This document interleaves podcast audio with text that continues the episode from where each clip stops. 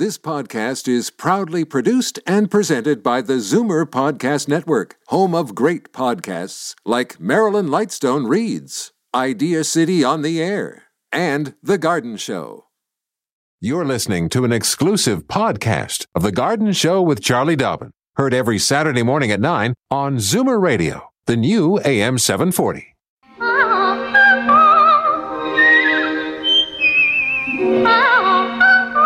Welcome, friend, to our weekly garden party. We hope you brought along your questions because it's time to dish the dirt. On The Garden Show with Charlie Dobbin, exclusively on Zoomer Radio. And good morning. Welcome to the Garden Show. This is Charlie Dobbin, and I have with me a very special guest, Sean James. Good morning. And welcome to you. So we're, we'll talk a bit about who you are and what you do, but just right off the top, I just want to say Frank isn't here. He is taking a bit of time off. So we're, you know, sorry, we're missing him. Hope to see him back really soon. But in the meantime, he did extend his thanks to everybody for their support and the love and, and all the different good wishes that he's been getting. So thank you everybody for that. Now, Sean, Sean, I think of Sean James, I think of eco everything's eco, eco design, eco landscape, eco consult. Uh, that's you're you're Mr. Eco, right? It's very true. Yeah, yeah, and it's it's it's been a heck of a year. Everybody is wanting what I do. Nice. So yeah, I, I don't. I think we've moved beyond trend here. Everybody Oh, wants habitat for the birds, the butterflies, the bees, food. Yeah, uh, yeah. saving water, uh, Biodiversity, yeah, rain uh, gardens. I was going to say rain gardens suddenly are, are not it's a trend. Everybody wants one. yeah, So I guess these reports on climate change and all this stuff is going to really support what you do too. I mean, yeah. is, people are listening. Yeah, they are. good. Yeah, Yeah, which is great. Well, I'm glad to see you smiling. You look really good. And you've been moving, so that's been a big deal. That's exhausting. It is. We're moving the garden. We're. Uh, I'm moving to this beautiful place. It's so natural, supernatural. nice. All right, you know what? You have to do a job. You have to do some numbers. I do. Because we want people to phone. So Yes, please, give them the numbers. Okay, we have a toll free number, 1 740 4740, and 416 360 0740 for local folks. There you go. Now, I do get a fair amount of email, and this started when we um, when the pandemic started, and Frank and I weren't here consistently every Saturday answering phone calls. I forwarded it to you one of the emails. I have it printed off here. Do you remember? it? I'll read it to you, and then you're going to try answering it. Okay, this is this is how we test Sean. So everybody's going to be ready to know that you know Sean is not Let's just a pretty face. What's this plant? exactly. And he, Sean is my go-to. Like I, you, you don't know this, but often I'll get uh, somebody asking for an ID on a plant, and it's like, oh, I have no idea. And f- to figure it out, it's going to take too long. I'll just send it to Sean. so, in the middle of the night, hey, Sean, if you get a minute, can you just let me know what this is? And sure enough, he's back. Oh, that's a Kinda la la la. I know. I appreciate that. He's very good. He's he's an ID guy. So this is an email from Rosemarie Bowman. She says, I discovered them this year, and I have no idea what they are. There are two photographs. You're the queen of garden mysteries. Of course, she doesn't realize it. You're the queen of garden mysteries. Hopefully, Charlie, you can help me. Thanks. Say hello to Frank for me. Ciao for now. So two photographs. And do you want me to pass you what they look like, or do you remember? I remember? what they look like. Alrighty. Um, what are these for Rosemary? So the one is a beautiful little purple flower. It's actually a native. It sort of has a little thick column of rich purple flowers, and it is called heal all or self heal prunella. And it's a lovely plant, and pollinators go gaga over it. My new place has it as a lawn weed. Yeah, lawn- and, and ground we've got cover. bumblebees everywhere. Right. Yeah, it's actually it can be used as a, a, a garden ornamental, and and I'm It kills to the lawn, it. though. When it moves into the lawn, the lawn dies. I, I had it It in my last place. enriches the lawn with variety. Good point. and and the other plants are really neat when it's not native. Uh, it's from Armenia, and Oh. it's uh, dianthus. It's a type of carnation, dianthus Oh. armenia, and it's uh, this. It's called grass-leafed uh, carnation or grass-leafed dianthus, yeah, it looks like grass. hmm and it's got these little. It's got grass-like leaves, and Mm-hmm. it's got these little tiny. Rich, vibrant pink, like neon pink flowers, and if you look close up, they've got little tiny white spots in them. Hmm. Um, and and it's a lovely plant too. It's it's we would say, as opposed to invasive, that it is naturalized. It's not from here, but it does no harm. Ah. So It's a pretty little thing. I saw it yesterday, actually, Yeah, when we were working Beamsville. Yeah, well, and that's better than having something that really invades, like it really does a Yeah, takeover. well, we're you know so many people are aware of invasive species and getting rid of things like goutweed Mm-hmm. and periwinkle and Norway maples, uh, and and non-ornamental invasives. Uh, uh, at my new place, I'm thrashing away at the phragmites and the buckthorn. Oh, I know. Everybody's got buckthorn. and Um, then wait for the garlic mustard. Yeah. We're, we're okay on that one so far. So far, yeah, fingers crossed. Okay, we got to take a quick break. We'll be right back, and we've got some callers lined up. So, so keep on calling. Sean's here to answer all your tough questions. Daffodils and daisies, bluebells and begonias, forsythia and foxgloves, marigolds, magnolia, lavender and lupins, dahlias, delphiniums, stocks, phlox, hollyhocks, tulips and sweet williams. You've picked the right place for everything floral. This is The Garden Show with Charlie Dobbin, exclusively on Zoomer Radio. And we're back. Wait, were you just mumbling about? it? I couldn't hear you over the music in my ear and everything else. Well, I was just thinking um, of everything that I learned being a master gardener, uh, Uh-huh. and what a great group it is, and how they do so much good. Mm-hmm. And you know, I I like to think I know what I'm doing, but the wonderful thing about gardening is that every day you got new stuff to learn. Absolutely. And and the the master gardeners and the local garden clubs are Mm-hmm. great at feeding that information out to people. It's true. It's forever true. expanding. Yeah, and, and offering you know online services and support and ask your questions. Toronto Master Gardeners have a wonderful um, support network of Yeah. smart people. So you are a master gardener, right? I am, I am too, but I'm an honorary master gardener. But you're a real master gardener. I'm a, yes, I went and I, I finally went and I challenged the test. oh, you did. I did. You did okay. I did do okay. There you go. Well, you are a graduate of the Niagara Parks, which makes you pretty smart. uh, let's talk to Elsie. She's calling in from Tottenham. Good morning, Elsie. Good morning, Elsie. Yes, can you hear me? Yes, we Yes. can. How are you? Okay, fine. Um, there's a new bug in town. it's uh, somebody described it as uh, a giant fruit fly, Oh dear. Oh. and it's eating it's eating my grape plants, and uh, apparently other plants it's eating too, and it flies. But Have you heard of it? What color is it? It's uh, a dark color, black or brown. it looks like a fruit fly, but big. Like it looks like a fly Oh, yeah, fly, you- like a house fly. Oh no, like No. a fruit fly, but it's, yeah, it's as big as a, uh, a big fly. I have not seen this. I did read a, a book by a, an English lady called The uh, uh, Secret Life of Flies, which doesn't sound very good, but was actually fantastically amazing. and most flies are actually beneficial. So the flies that you're seeing might actually be predators predating on whatever it is that's eating your grapes and so on. I, Well, I'd be no, very it's not actually a fly. Oh, Okay. So um, the brown marmorated stink bug is doing a lot of damage. Um, most things are host specific, but the, there are a few things that feed broadly. Um, I, I haven't heard of any. well, so you. Well, let's just go back. So this, you've seen a fly on your grapes, and it's chewing the leaves or the fruit. Oh, the leaves, but it's not a fly. It's a bug. It's a, it's a hard. It looks like it's, it has a hard shell, but you know, but it flies. Oh, okay. So you know what it is? Is it shiny and pretty? No, it's it's Black. no, it's dull and brown. Okay, it's not Oh. a Japanese beetle then, No, it's not. which is beautiful in yeah, its own they're way. jewelry. So, but No. it is probably some form of beetle or maybe a mm-hmm. stink Yeah. bug or something like that. Bottom line is, what do do we wor- do we worry if there's a few holes in our grapevine leaves? I mean, at the end of the Oh. day. If it gets no, to be actually, it's- disastrous. it's destroying my plant. Oh, So, okay. so I would look at something Yeah. with diatomaceous earth in it, like Safer's has a diatomaceous earth product, and Okay. you you have to put it on every time it rains, but it's it's effective in the long run. It's rather diabolical. It drills little itty bitty microscopic holes in them, and they dry out. So, so you wet the plant and you sprinkle this, the earth. no, you the don't white wet it. powder. You just puff it on. Oh, poof it on and it'll stay. Okay. Yes, and then you got to reapply it after it rains. Rains, yeah. um, okay, and uh, it gets and in what your joints. it again? Okay, diatomaceous earth. So D as in dog, Right. I A, T as in Tom, O M. Your turn. Oh, oh, great! One big vowel movement. E. Uh, E A C O U S. I think. Okay. Earth. If you, well, the beauty of Google is that it'll look it up for you. Yeah, if you. you just diatom, it's from diatoms, which are uh, Fossilized, s- fossilized, protozoa. exactly f- Okay. from the and ocean. I have one. I have one more question. I'm doing um, um, organic in the backyard now. Good for you. Uh, what do I do? Like, uh, I haven't got it into a, in a, a tub or nothing. I've, and I throw all my stuff in it and mix it around. And Oh, do I composting. yeah, composting. Oh, right. good for you. I don't make it into a science. I have a I have three bins and I fill one. When it's full, I move it into the other.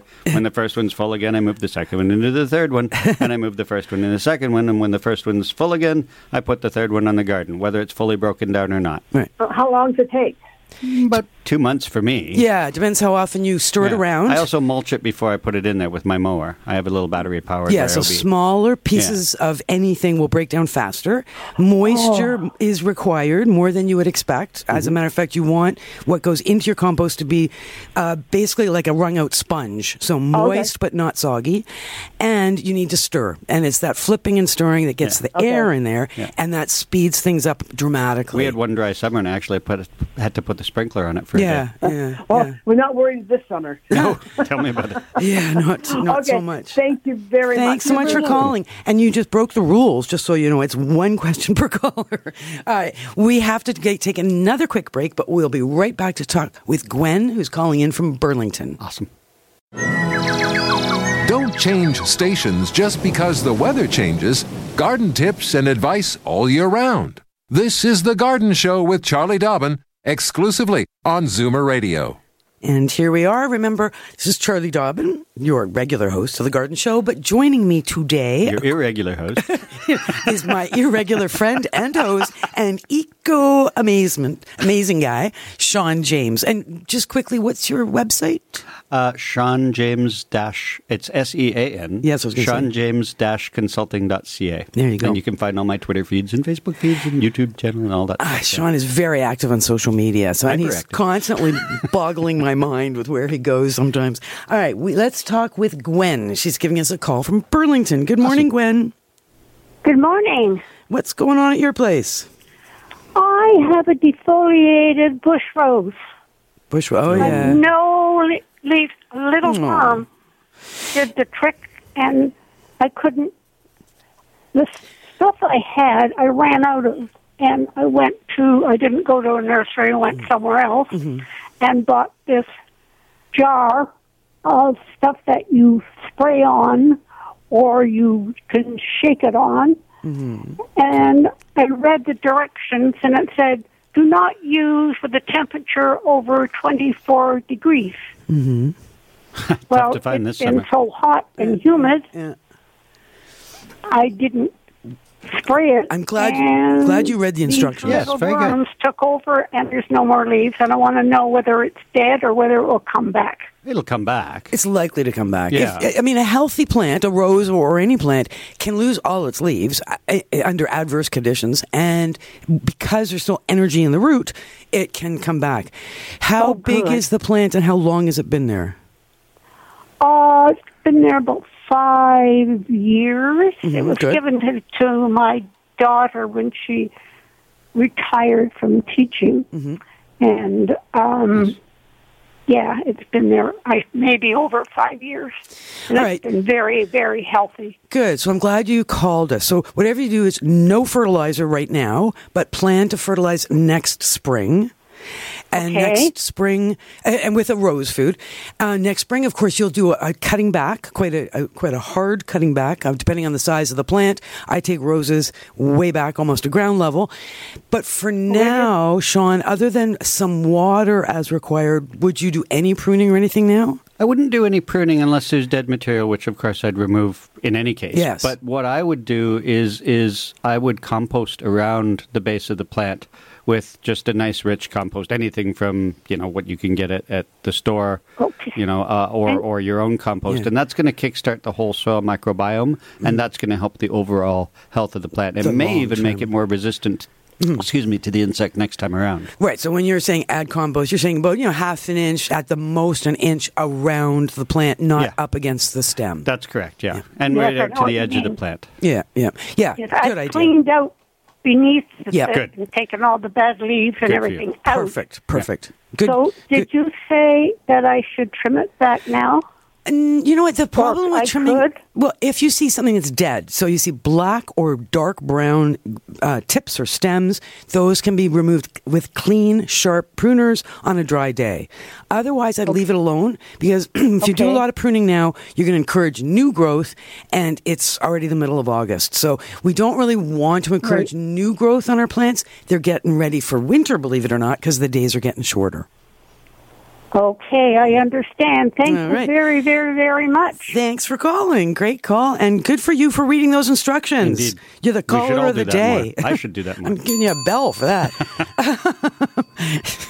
okay, uh, let's talk to Barb. She's giving us a buzz from Aiden. Good morning, Barb. Oh, good morning, both of you.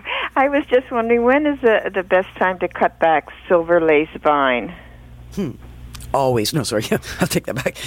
Actually, you can you can kill silver, silver lace vine if you cut it back in the hot, hot summer. Well, and that's true of many plants. Mm-hmm. You you don't want to do if spring pruning promotes vigor, fall pruning retards vigor. Um, so if it's too vigorous, then you could cut it back um, In the fall. and yeah, and, that, and that'll slow it down a lot. I have to say, as as someone who sits on on a subcommittee of the Ontario Invasive Plant Council, that it's something that you might want to think about replacing. Just because birds take the seeds from it and take it into the wild, and silver lace vine is officially on the invasive species list. I, I'm sorry, we must have a bad connection. What did you say last? That that um, silver lace vine is on the invasive species list. Um, so it's something that we're trying to get people to think about removing. As beautiful as they are, and I love it. It's gorgeous. It breaks my heart. But I, for instance, for a friend, I took one out and put in a nice late blooming clematis, uh, species clematis, uh, Italian clematis. Yeah. Yeah, so that's just another example of a, of a so called exotic Yeah. or an imported plant that's done well in North America, but has then become a problem Yeah. because it starts pushes to. out our native species and all the things that feed on them. Right. Which is tough to you know it's tough to rationalize. Sometimes we like our plants, and not all Mm-hmm. non-native plants are bad, but you know you keep an eye on them, and if they start to run, you got to beware. So your point then to control it, to slow down its vigor, is prune fairly hard in the fall. And the fall, of course, would be early September, Mm-hmm. based on, on temperature, etc.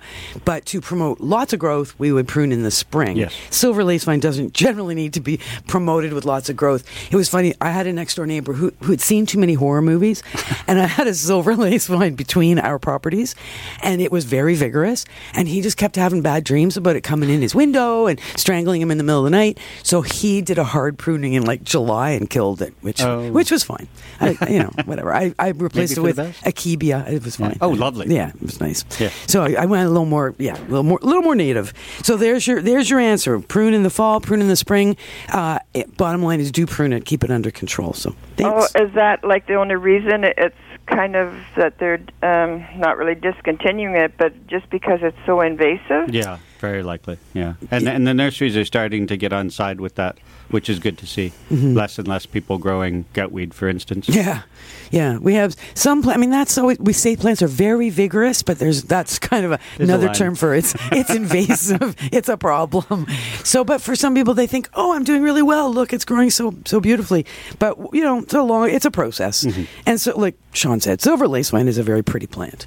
So, Like and they're not making you. Um, no, not at all. Oh no, no, no, no. Replace Credit it. Valley Conservation has a really good list of invasive species on their website. Credit Valley Credit Conservation. Valley Conservation, probably dot com, but just Google Credit Valley Conservation. and I'd, I'd also add invasive species, and that'll take Yeah, you the to the Invasive Species uh, uh, Council. There's a great website for Ontario the, Invasive Plant Council. There you Yeah. go, Ontario Invasive Plant Council for people that are interested in what to buy and Mm-hmm. what not to buy. Because what I like about the way the Invasive Plant Council does it is they say. Don't plant this, plant this instead. So they don't just leave you hanging going, well, what am I supposed to do? They make some good Mm-hmm. Some better suggestions. options. Yeah, I, I I actually got to work on that. Yeah, good for Got you. some of my pictures in it. What would you suggest, like in a white flower, then? Uh, if I wanted a On an white flower, ooh, I might look at uh, our native um, Clematis virginiana, uh, Virgin's Bower clematis. What, what is Um, it called? Virgin's Bower clematis. Virgins? Yeah, because it was used in brides' wedding bouquets Yeah. in the What, fall. what was the last name after Bower? Virgin? B O W E R. and then it's a clematis. Mm-hmm. Everybody knows what a clematis or clematis is. The we think of the big Oh, yeah, purple but ones. I, I, I still didn't get this virgin something. Bower, B O W E R. Sorry, could you spell that again? B O W E R. Okay. All right. B O W E R. That's right. Yeah, must have a bad connection. That's okay.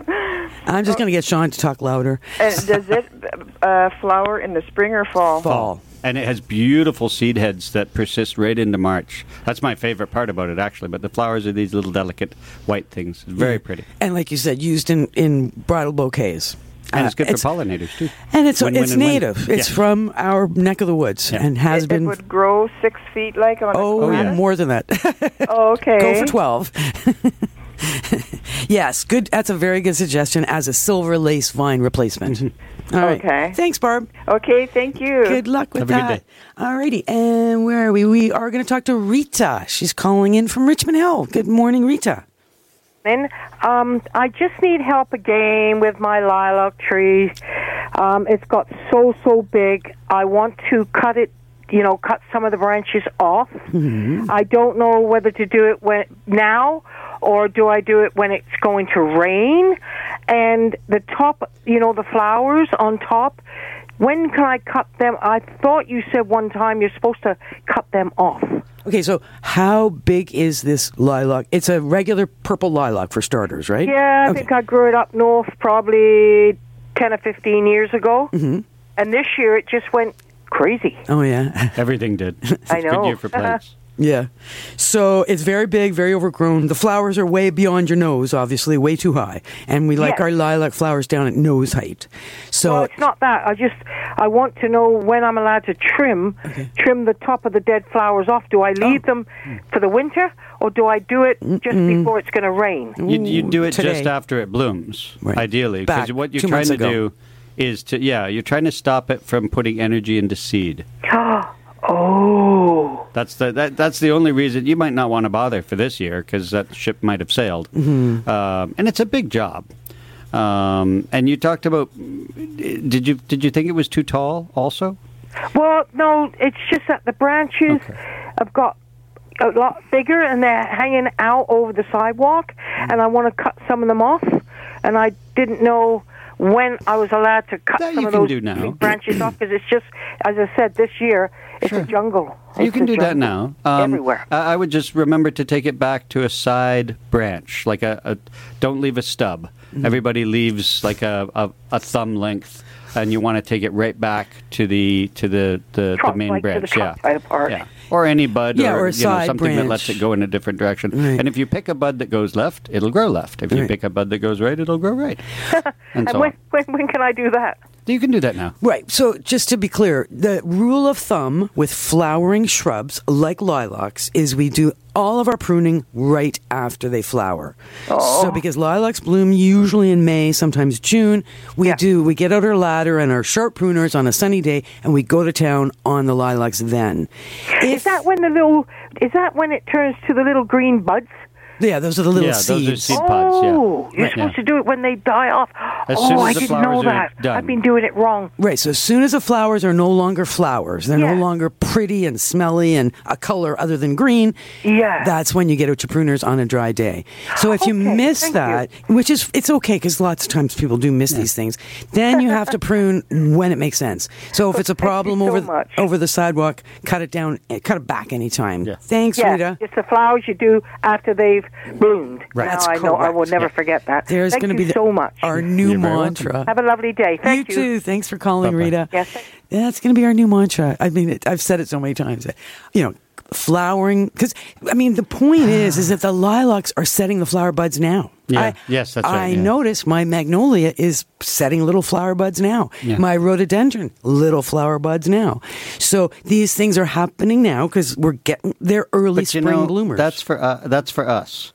I prune everything in the spring, flowers be damned, and I may I don't. If I'm coppicing something, cutting a multi-stem shrub right back to the ground, that's quite the look you're giving me know, right now. like, my eyes are bugging out of my head. I, I, I don't worry about flowers. I Right. Mm-hmm. lose the flowers for that year. But if I'm pruning a magnolia to thin it or whatever, I'll bring those in and force them. Sure. But I'm still going to have tons of flowers. Sure. Um, it's it's I I know I'm going against everybody. Not really. You have to prune at when it works for you. I mean, it's a lifestyle thing. I mean, I know people that start covering roses because they got 500 of them and they start in August. And I'm like, whoa, I would never do that till October. But they go, I have 500. I have Mm. to start, you know, early. So, you know, it, it's, it comes down to what you got to do. But see, there, so there are people like you know what you're doing. You know when you cut off a magnolia branch in the spring to bring it in, or apple trees, or crab apples, or Mhm. Lots of forsythia, things, yeah. any of those things. But you know, I always remember my brother, small lot, but lots of different flowering shrubs when he moved in, and he would pick one day a year to do his pruning, and that one day he'd just prune like crazy with his, you know, clippers everywhere, and then he'd go, "How come?" Such and such Yeah. and such haven't bloomed. It was like, well, because you did all your pruning on one day. Mm-hmm. You pruned off all the flowers. So yeah, either prune after they flower, that way you get the flowers, or prune at your convenience, realizing you're going to lose some flowers. Yeah, and and that's uh, you know I, I'll I'll prune to make it go up over the path. I don't try and keep things small. I, I try and live within their their Mm-hmm. Natural, pattern. yeah, yeah. Um, so there there's always branches left. I'm Mm-hmm. never taking off the tips of the branches entirely. So there's always flowers left. Yeah, yeah, right. And do work with the natural form of the plant whenever you can. Mm-hmm. Yeah. So look it up if you're not sure, because that that's Yeah. a- or go a to a botanical garden. Hey, yeah, that's right. Take your camera. I Mm-hmm. mean, nowadays it's so easy because you can take photographs and the name is right there. Yeah. You've got one picture with everything happening. All right, enough enough chitter chatter with us. We are going. This is the woman show, just so you know. So far, all of our callers have been women from Toronto. Diane is calling in. Good morning, Diane. Um, I have uh, several hyssop plants, and I noticed this year I have uh, these black little bugs that have um, outlines on their wings in red and a silver bottom. So there's there's quite a number of them, and they- they also have babies that have. Um, I guess they laid eggs up in the flower head, so now Okay. there's very small ones as well. And are they Do I have the to plant? worry about that bug? I've tried to research it on the internet, and I'm not able to find it. No, I, I that's something. Well, normally I have people text me a picture of it, but Yeah. um, uh, is it doing any harm? I mean, I, I, I tend to think it's probably a native. It's a native plant, so it's probably a native insect. And if it's not doing any harm, I wouldn't worry about it. Um, I tend to let things ride until they become a problem. Yeah, until the leaves are missing or Yeah. something's really obviously. And not it, it, working. it- what you're describing doesn't sound like any invasive species. Okay. Um, so I, I, I personally wouldn't worry about well, it. plus They it's be not a very edible plant. I Well, mean, s- swallowtail and That's the butterflies. thing; they're on the flower heads. Are we so talking about like an something on hyssop, the like a flower head. But you know what? There are several holes. Not too many. It's not like defoliated, totally defoliated. It, there's, there's quite a few holes in the leaves, but and I do see them on the leaves occasionally. But most of them are on the flower head. I should ask which hyssop. Do you know which hyssop it is? Is it anise? I think so. Yeah, yes, probably. the ones with That- the tall, light purple. It's the most Yeah. common. So that's that's that's a native plant, Mm-hmm. um, and it's a good pollinator plant, and it tastes like licorice. Yeah. It is. Yes, and the bees love it. yes, they do. Yeah. They go gaga over it. Oh. It's uh, it's a lovely plant, Yeah. uh, and some neat cultivars of it as well. Uh, Yeah. So not to worry ones. then. No, I wouldn't. Yeah, just because you Yeah. see insects roaming around on a plant, is do not assume that you want to kill it. Yeah. Kill Yeah, because them. I haven't seen it on other plants. Just this one. well, Just live with it, right? Most most things are host specific. right. Yeah. There's a few things that are broad spectrum feeders, but most are host specific. Yeah. So, Okay. so yeah, and as long as the plant looks healthy, just because there's a little family of, of insects, no big deal. They might be food for something else too. And and you know, it's kind of like the frogs that live in my barbecue. You know, sometimes you just got to work with these things. Yeah. I I have tree think that's so frogs that have decided that my barbecue is the best place to hang out, except when I'm cooking. so uh, you know, I- hilarious. I, and I, no matter how many times I pick them up and I take them, you know, half a kilometer away, they hop right back. So, Something's attacking them. You're cooking. I know. Oh, they sit there and watch. My husband's actually kind of doesn't like them. He's a bit not comfortable. So I lift them off. The, they, they turn tree frogs um, are chameleon like with their color changing. So they're silver on the barbecue. So you, you pick up a silver frog, you put it on a tomato plant, and right away it turns green. That's so cool. And, and then you do your cooking, and then you finish cooking, and then they move back onto the barbecue and, And you were saying silver. they climb up your windows at night and eat the bugs on the That's right. Well, That's because cool. my barbecue's near the kitchen window Yeah. and the light is on in the kitchen, so there's lots of little insects. I live in the country, and yeah, their little suction cup toes are up against my window, and they're just happily munching away in the evening. So, I'm growing. I'm growing tree frog families at my place. I'm such a geek. I was at a friend's house the other night and I made them leave the light on and I was out at three in the morning cataloging what moths and such are out there. You are such a geek. On that note, we're going to have a quick little break, but be right back. I'm I've got my guest here today, Sean James, geek serious geek, but eco landscape consulting design guy too. So he's a real guru when it comes to wacky eco stuff. So certainly Sean James Beautiful, wacky eco Designs.com. Thank you. Back in a flash. Fur and feathers and bugs of all size. There's more going on in the garden than you realize. Should small creatures become a big problem, then you've got The Garden Show with Charlie Dobbin. Exclusively on Zoomer Radio. I'm here, and I'm here with my special guest, Sean James. Thanks, Sean. You're being a lot of fun, you know. I have fun. You And are- What we do is fun. I- People forget that gardening is fun. I know. Some people go like my It's so neighborhood. work. maybe, yeah, maybe I should have bought that condo. It's like, no, no, no. This will keep you young. My neighbor said, "You're always out working in your garden." I said, "Dave, I am never out working in my garden. I'm out having fun. That's what I do on my day off. Yeah. I go work in the garden. I know. But it isn't. It's fun. It is. It's. I know. I make. I have lists, and so I go to the garage. I fill up my my um, wheelbarrow with every tool I might need, because there's no way I'm walking back and forth to, to my garage where my tools are, because it's my lot is just too big. So now it's like my office is my wheelbarrow, and I wander out to one end of the property and start working my way back. And so many people are now with with COVID. That's you know? right. Um, Outside. More people are getting out in the garden. They're going, I didn't realize how much I hate the garden. and now I'm loving changing it. I know. Nurseries are going bonkers. Uh, everybody's, like I said, everybody's in the eco, pollinators, and food. Men, so many people growing their own food. Food, yeah, and, And, there's a huge incorporate it right into the garden. Like, I've got pride. pots everywhere. Absolutely. And, uh, tomatoes beside roses. Why not? And and there's a really big pride, a self esteem thing that comes with all this. It, It tastes better. And- And, it's better for you because you have uh, good nutrition density. Yeah. If you're stewarding your soil properly, Yeah. Then you have better nutrition density in your food. well, soil stewarding is a whole show unto itself, Sean. So we'll have to hold that one off. But you know what? Why don't you just quickly give the numbers one more time? We do have a few lines open, and we're going to get back to our callers. Uh, Fran is on the line, but Sean, what are I the phone numbers? For local folk, it's 416 360 0740, and the toll free number is 1 866 740 4740. Lovely. Thank you. Well done. And let's see what Fran has to say. She's calling in from Oakville. Good morning. Well, hi there. Good morning. Hi, Fran. I'd like. I have a um a gr- sweet green pepper going growing in a large pot, and I want to know wh- when is the best time to pick the fruit. Pick the pickled pepper? That's a good question. It is. Um, and I don't know if I know the answer to that. Are you sure it's green? Like, is it, you bought it specifically as a green pepper? It it grew from a seed, Uh, oh, neat. so it is a big green pepper. Apparently, they're all red peppers. Uh, well, if you leave them long enough, just- they start turning red. Not always red, though. I was just going to say, a gr- all a green pepper is is an immature pepper. So you can pick a green pepper, and it will taste like a green pepper. But if you leave it, it will turn a color, whether it's yellow or orange or red, and it will sweeten as it gets As goes it gets along. o- as it gets older. Yeah. So if you want the green, I mean, maybe the answer is as soon as it starts to get a little color on it, Mm-hmm. then pick it. Oh, pick it. Oh, because uh, uh, someone told me wait and it'll fall off. No, Oh, I don't think I'd wanna do that. because it'll be rotting by that Yeah. time. You don't want it to fall off. So do um, feel it gently. Make sure it is firm. It's because very firm. Oh, good. Does yeah. that mean it's very young? Yes, it's still immature. You want a little bit of softness. You want you. Yeah, it's a fine line with peppers. But I have learned this over the years that if you get too excited and you pick them green, there's nothing wrong. They won't hurt you, but they're just not as yummy as if you leave them a little Oh, longer. It's a- Wait till it gets more squishy because it's it feels like it may need a little bit more. Yeah, like if it's- Uh, it gets thinner. That you kind of hard, yeah. Don't, yeah, don't, yeah, yeah. It's hard. Leave it. Leave it another week or so. Weather's good. Is good. We're we're uh, a little more temperate temperatures, I think, Yeah. this week.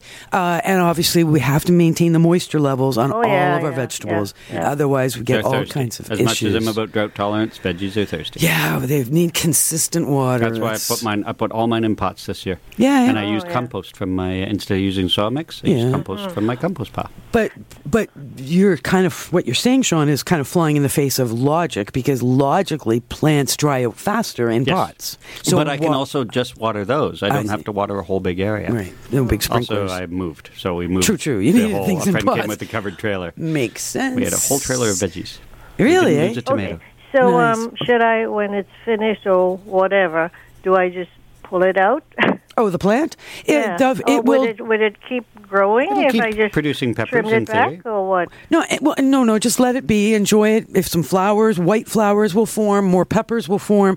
Eventually, frost will hit it, and frost will kill the plant. Yeah. And then you Oh. can cut it off at the ground. Yeah, or let I it don't just- rip them out. I, I No. cut them off at the ground. That way, it leaves the whole root system. Well, no, I, I- just let them drop and rot on the ground. yeah, you yeah, know. even better. Then Yeah, they you clean can it do up that in the spring if there's anything left.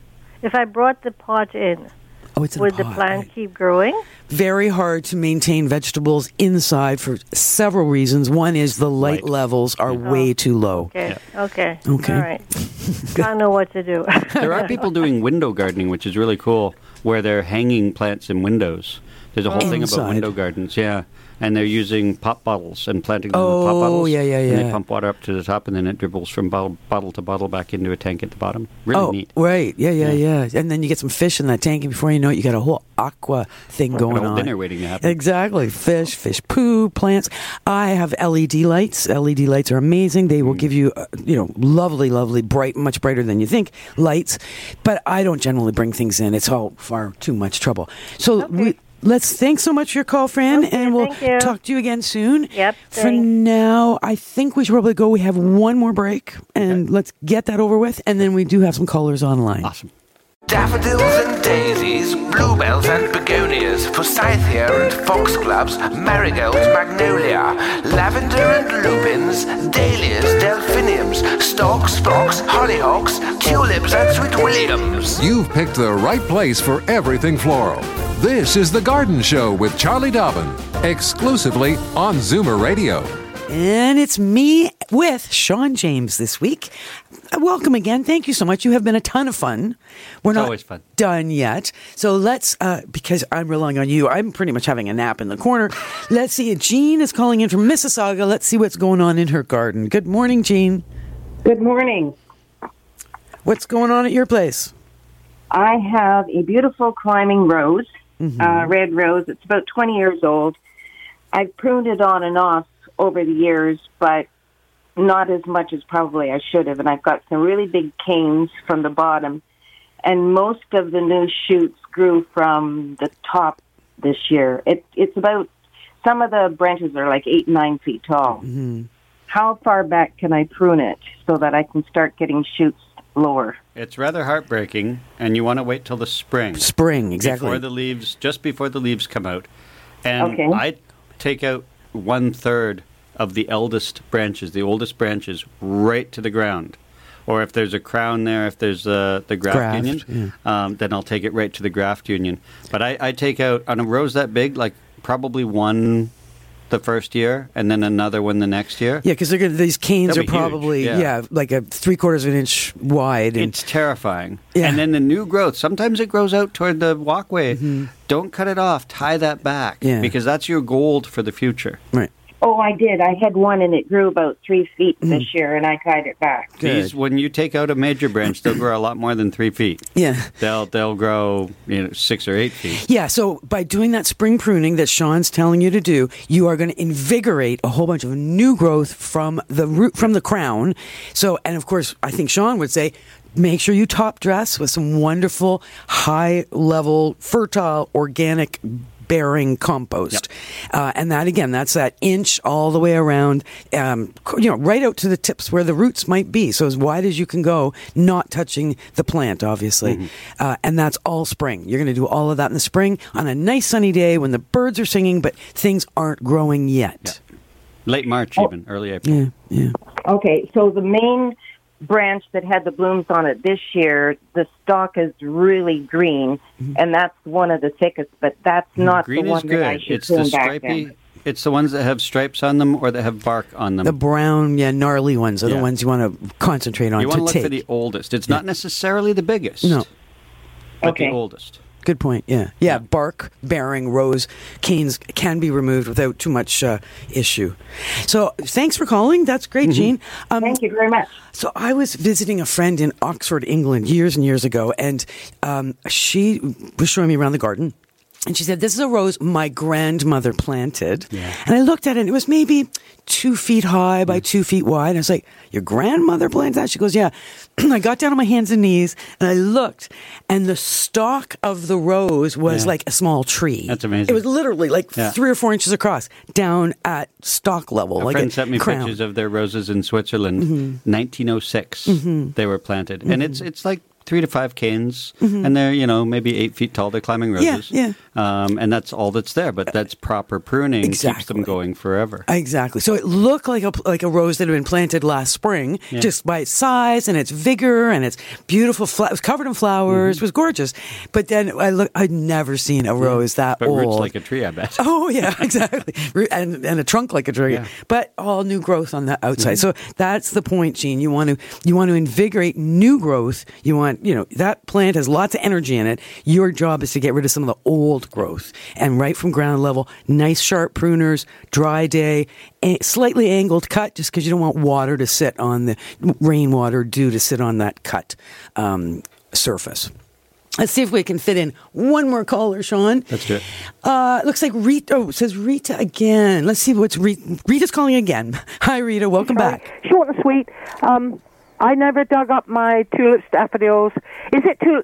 I'm sorry, is it too late to dig them up and plant them up north in October? If you can find them, it's a perfect time. I I put markers on them, and then with the, all the other flowers growing up around them, I hope I can still find them. I would say now would be good, or Septe- early September. Mm-hmm. Don't wait too long, but make sure when you plant them, you can divide them when you dig them, Right. And then plant Break them 'em good apart. and deep, Yeah. like So just six to I eight can wait deep. till around September, then take them up north, make sure I got the hole, and plant. Is there any special thing I should put in there, or just leave them alone like I've done others?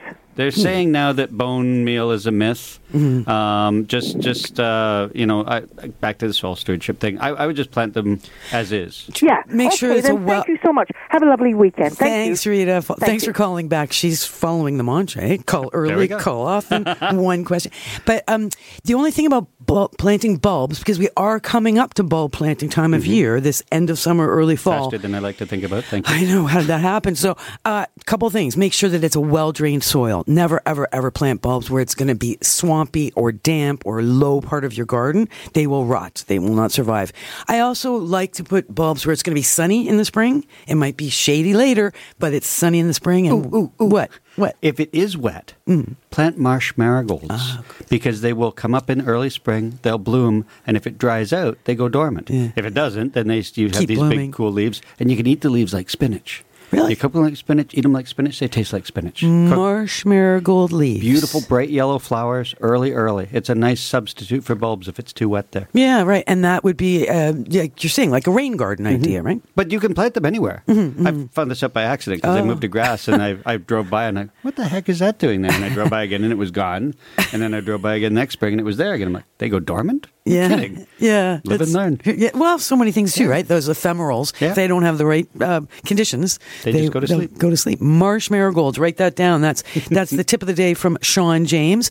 Uh, anything you want to share with us? We've got a minute left, uh, just to tell us what you're up to. Oh, goodness gracious. Um, I know you're Beamsville. Tell us about Beamsville. We built a hibernaculum. So it's a big pile of rocks. So there's there's big O, that big plastic tubing that goes in underneath, covered with a pile of rocks, and then covered with landscape fabric and earth to insulate it. And it's a place for things to live, especially snakes, but it doesn't have to be snakes. Over winter. Um, yeah, they can go in there in the wintertime and sleep there. Toads, frogs, turtles, all kinds of Um, things. Yeah, and and, and everything else in the garden. Salamanders, Yeah, yeah. salamanders are so cool. We had a redback salamander there the other day. Did you? Um, and uh, yeah, no, it's just it's it's it's amazing me the questions that I'm getting um, on my I, I'm on Facebook and Twitter and Instagram, and so many people are reaching out about what is this? Uh, how do I get more of them? Uh, what's a good plant, a native plant for here?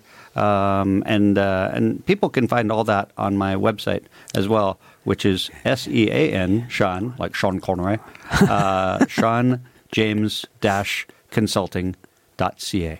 .ca. And Sean James is very active in social media. So if you Google him, Instagram, Facebook, all those venues to, to chat with Sean anytime you want. Thanks, everybody. It's been great. Thanks, Sean. Thanks, Thank. Carlos. See you all again next week. This has been an exclusive podcast of The Garden Show with Charlie Dobbin. Heard every Saturday morning at 9 on Zoomer Radio. The new AM 740. This podcast is proudly produced and presented by the Zoomer Podcast Network, home of great podcasts like Marilyn Lightstone Reads, Idea City on the Air, and The Garden Show.